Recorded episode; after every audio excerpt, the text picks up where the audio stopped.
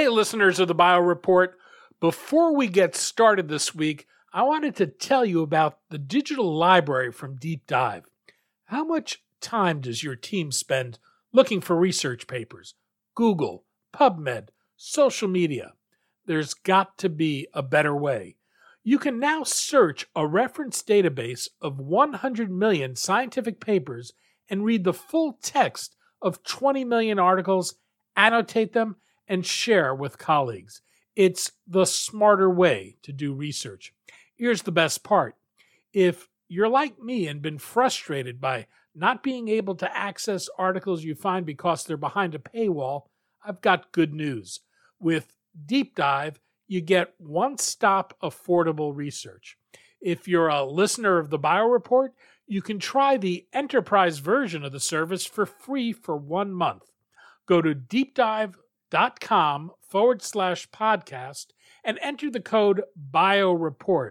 That's DeepDyve, D E E P D Y V E dot com forward slash podcast. And the code is BioReport, one word, all caps. I'm Daniel Levine, and this is the Bio Report.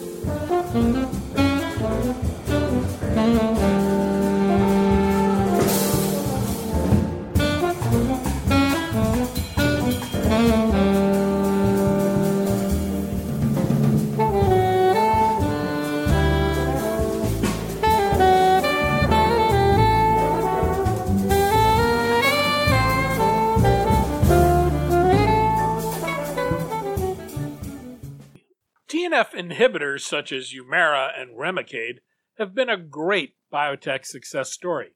These multi-billion dollar franchises treat a range of autoimmune conditions including rheumatoid arthritis, psoriasis, and Crohn's disease.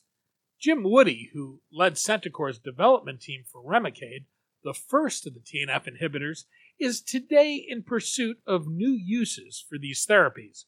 Now C E O of one eighty Life Sciences, Woody and his team are pushing T N F inhibitors into new indications for inflammatory and fibrotic conditions. We spoke to Woody about the role of T N F in the inflammatory process, the indications his company is pursuing, and why these well-established drugs have gone untapped for these purposes.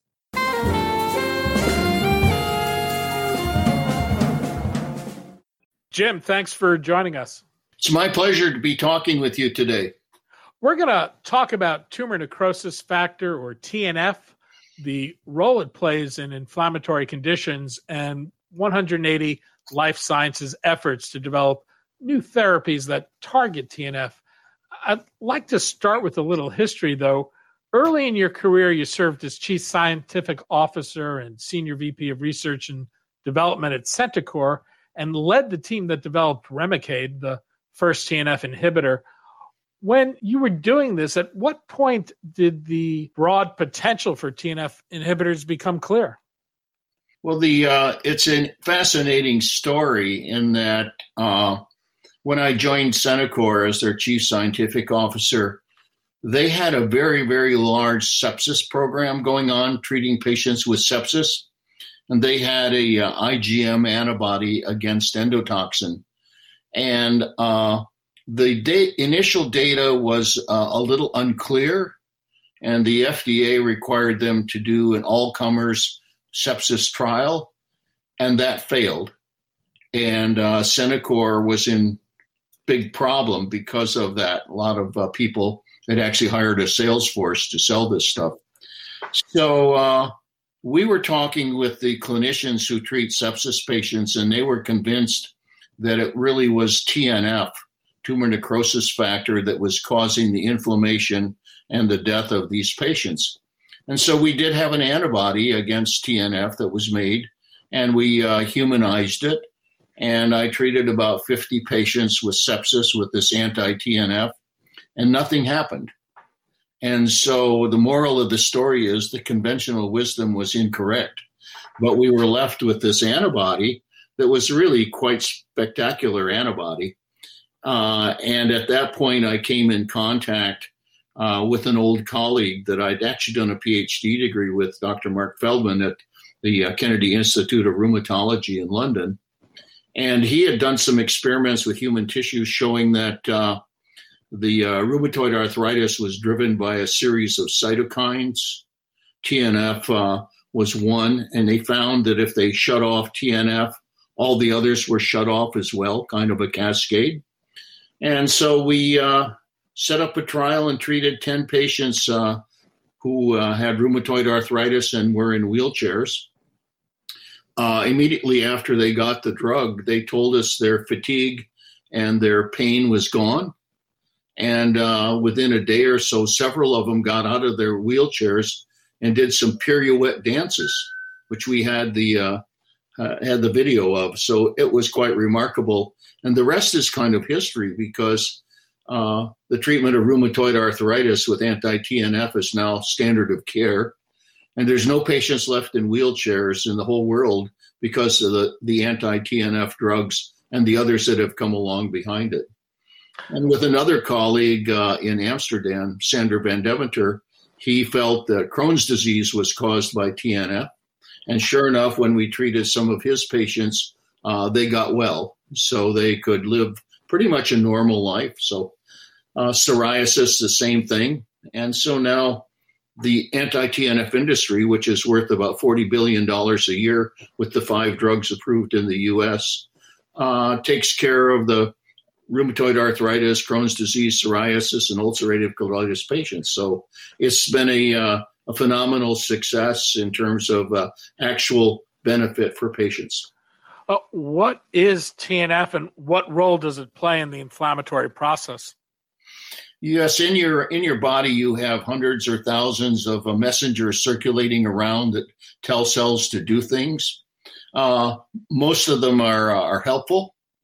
Uh, T N F uh, is necessary, but if it's in very large amounts, it causes uh, inflammation. And so the T N F goes to joints or other places and uh, drives the cells to destroy the tissues by bringing in inflammatory cells and mediators and all sorts of things.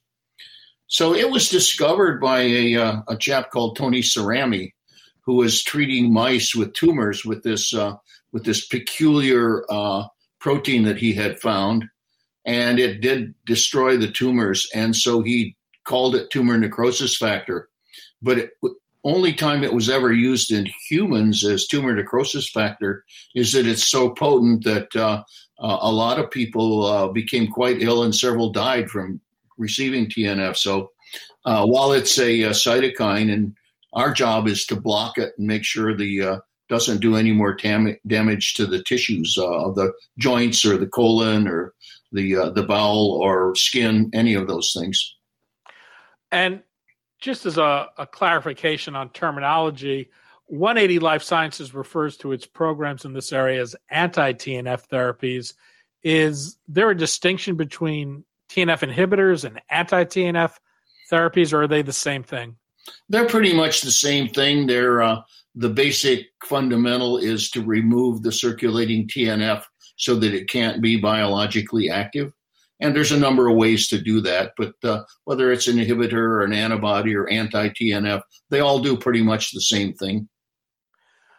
T N F inhibitors are, are not only among the most successful biologics, they're also among the oldest. What's the opportunity for new approaches to targeting T N F? Well, most of the companies that uh, have the uh, anti-T N F reagents uh, have pretty much focused on what we originally discovered, which was rheumatoid arthritis and Crohn's disease and psoriasis and ulcerative colitis. Uh, and they've pretty much stuck with that because it's a clear revenue stream. Uh, the scientists who discovered this, Doctor Feldman and his colleagues and myself to some degree, we felt that uh, T N F is probably a bad actor in other places.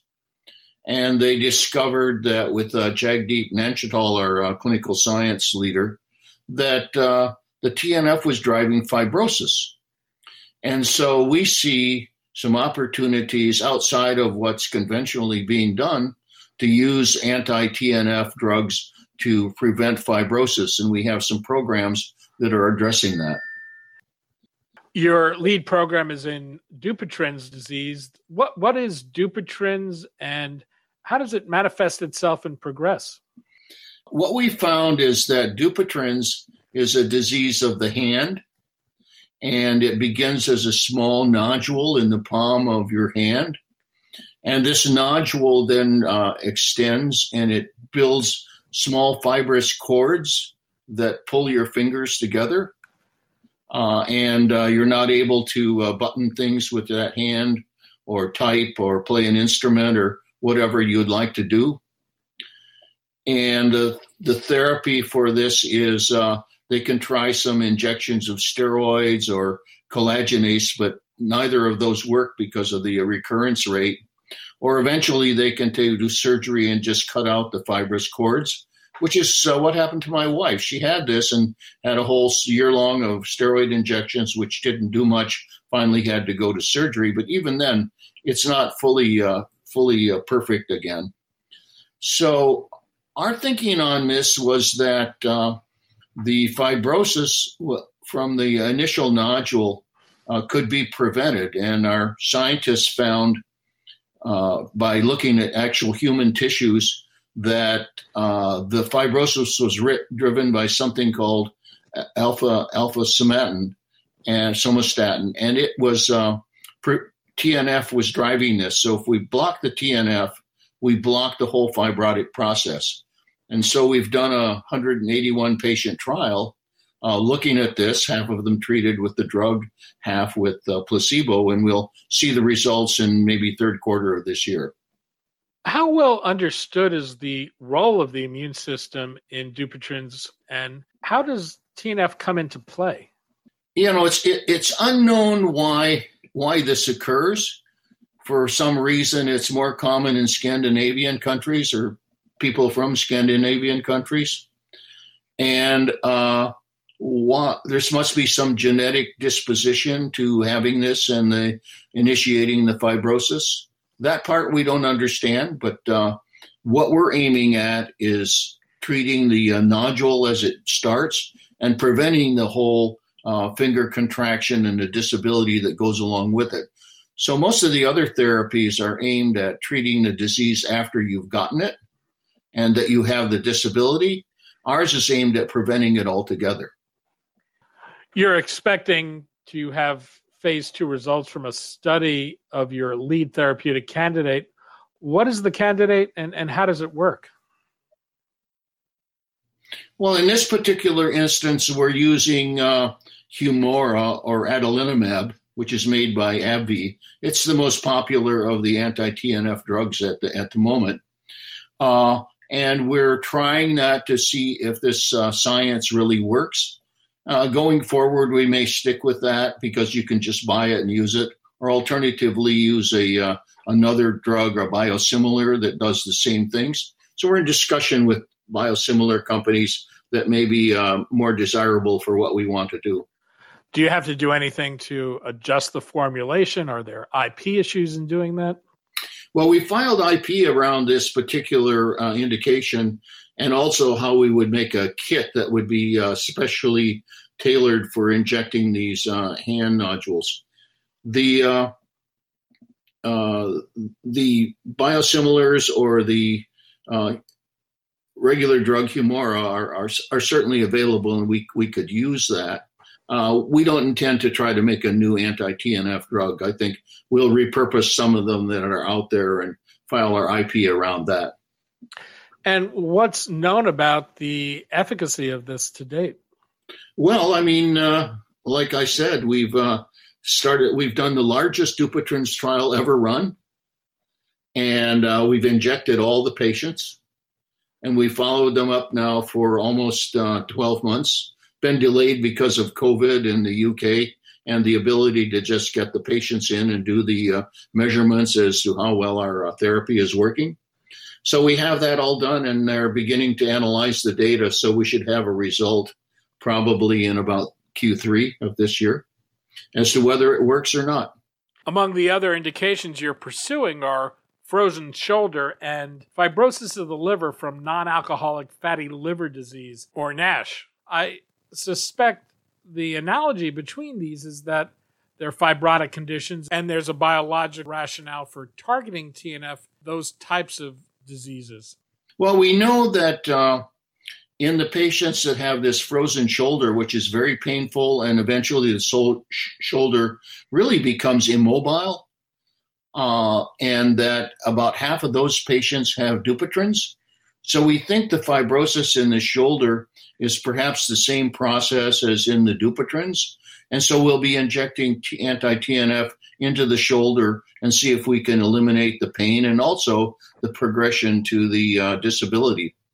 So uh, that would be the strategy there. And in uh, in NASH, our scientists are looking at what are the uh, mediators that cause the fibrosis in uh, in the liver, and uh, looking for the targets that uh, we may be able to address, whether they'll be uh, available to anti-T N F or not. We don't know yet, but uh, stay tuned. Uh, later in the year, we'll actually have some results uh, in in looking at uh, what are the best ways to block the fibrosis in uh, NASH as it proceeds. The indication you're pursuing that stood out to me was postoperative delirium cognitive deficit. What's the biologic rationale for this indication? I assume it's not a fibrotic condition.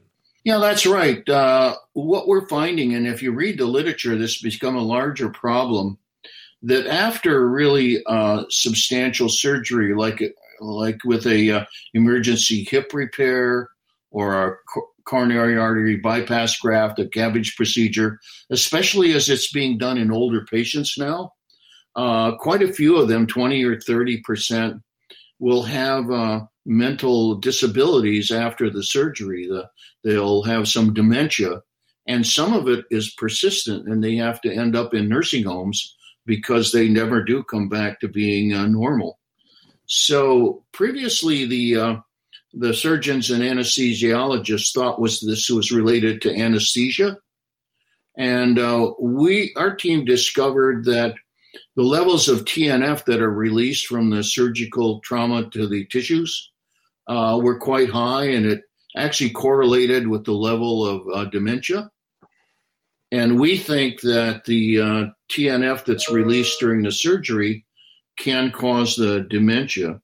And the way it does that is that the T N F release drives some other cytokines like I L one and I L six, and these kind of open the blood-brain barrier and allow the uh, inflammatory cytokines and, and tissues to go into the brain. They end up in the hippocampal area where uh, it's the center for memory and learning and emotion.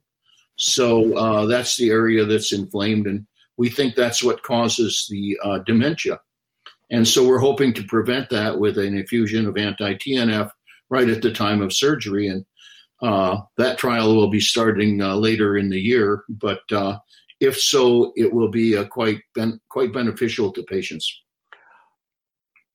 Drug companies are famous for finding and pushing for new indications for their therapies. Why do you think we haven't seen T N F inhibitors used in this way previously? Uh, I, I think generally the uh, the companies are satisfied with the revenue streams that they get from doing the fundamental things, the arthritis and Crohn's disease and psoriasis, ulcerative colitis, uh, a few other things that they, they've done, but nobody's launched off into a whole new area like we have, where we think the fibrosis is amenable to our anti-T N F therapy. So uh, our uh, our scientists are thinking uh, far ahead and uh, into other areas where this might be important, and we can provide some benefit to the patients. Oh, the company is also has two preclinical programs it's pursuing. One is in synthetic C B D analogs for chronic pain and arthritis. The other is a, a program in a specific nicotinic acetylcholine receptor, which is a known immune suppressant. You've got a preclinical program in smoking sensation-induced ulcerative colitis.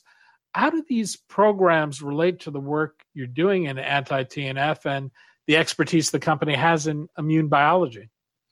Yeah, the overall kind of concern that we have is we're working in areas of uh, inflammation, fibrosis, and pain because they often travel together. Uh, and there's lots of people that have all of these things at the same time. And uh, we know that the anti-T N F is, uh, we think, is very useful for the fibrosis, but also other kinds of inflammation like arthritis and uh, Crohn's disease, as I mentioned. Uh, along with this, uh, we have programs making synthetic cannabinoid compounds that are very specific. They're non-hallucinogenic, uh, and they're very focused on uh, uh, the uh, cannabis uh, receptors. And we know that already that they're anti-inflammatory and they're anti-pain. And we've tested those in different animal models, and we're pretty sure that this will work. And we'll bring those into uh, into humans uh, and uh, use them along with our other agents to treat uh, inflammation and pain. So we have a combination of things that we might use. These will be oral drugs like pills, and uh, rather than I V infusions. So we're quite quite excited about where we are, and we're selecting the lead candidate molecules as we speak. Jim Woody, C E O of one eighty Life Sciences. Jim, thanks so much for your time today. My pleasure. Thank you so much.